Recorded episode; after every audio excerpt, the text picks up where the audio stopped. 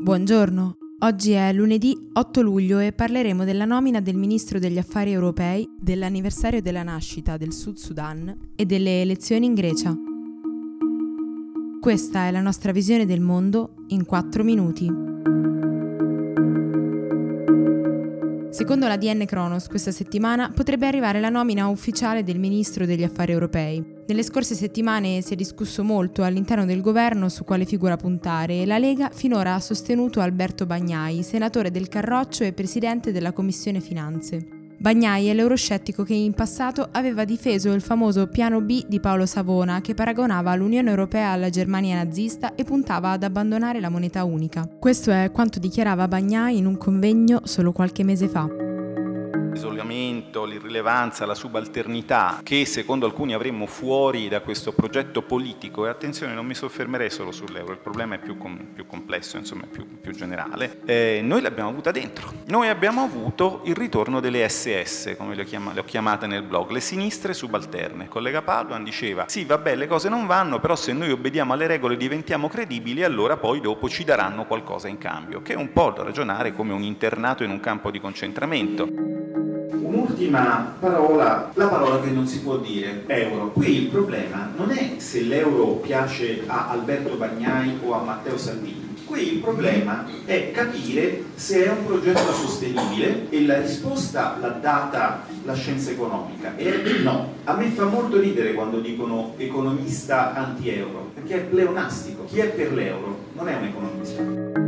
Dopo la sua elezione, il leghista si era rimangiato buona parte delle sue esternazioni, tra cui anche frasi come dentro l'euro c'è solo il fascismo e la morte della Costituzione e ora, intervistato, suggerisce il nome di Lorenzo Fontana, l'attuale ministro della famiglia. In passato si era parlato anche di Guglielmo Picchi, attuale sottosegretario del Ministero agli Affari Esteri, ma quello che è certo è che dopo il bottino raccolto alle europee sarà probabilmente la Lega a decidere il nome.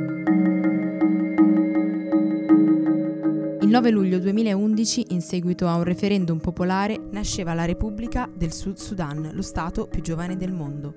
Il risultato è stato raggiunto dopo oltre vent'anni di guerra per l'indipendenza e al termine di un lungo processo di pace che per qualche tempo aveva dato alla popolazione la speranza di miglioramento nelle condizioni di vita.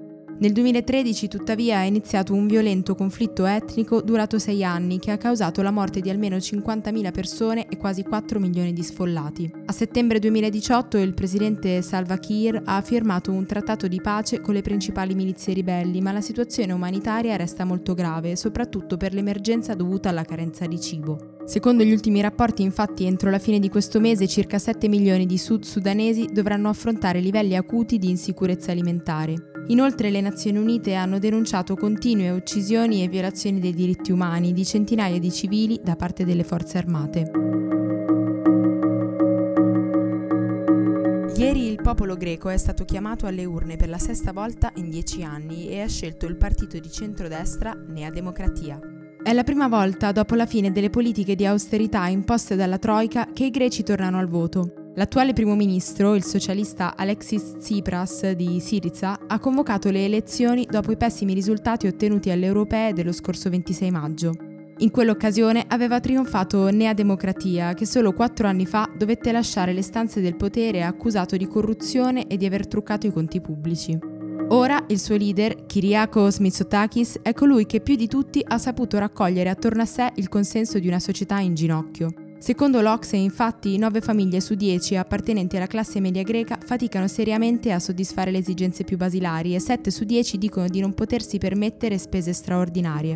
Mitsotakis non è davvero un volto nuovo, ma l'erede di una dinastia politica al potere dagli anni 90. Il suo stesso partito è tra i principali responsabili della crisi in cui versa il paese da diversi anni, ma è riuscito a conquistare una classe media abbandonata da Siriza, promettendo di abbassare le tasse e siglare nuovi accordi con la Troica. Per salire al potere però non ha esitato ad ammiccare all'estrema destra, parlando di identità e securitarismo.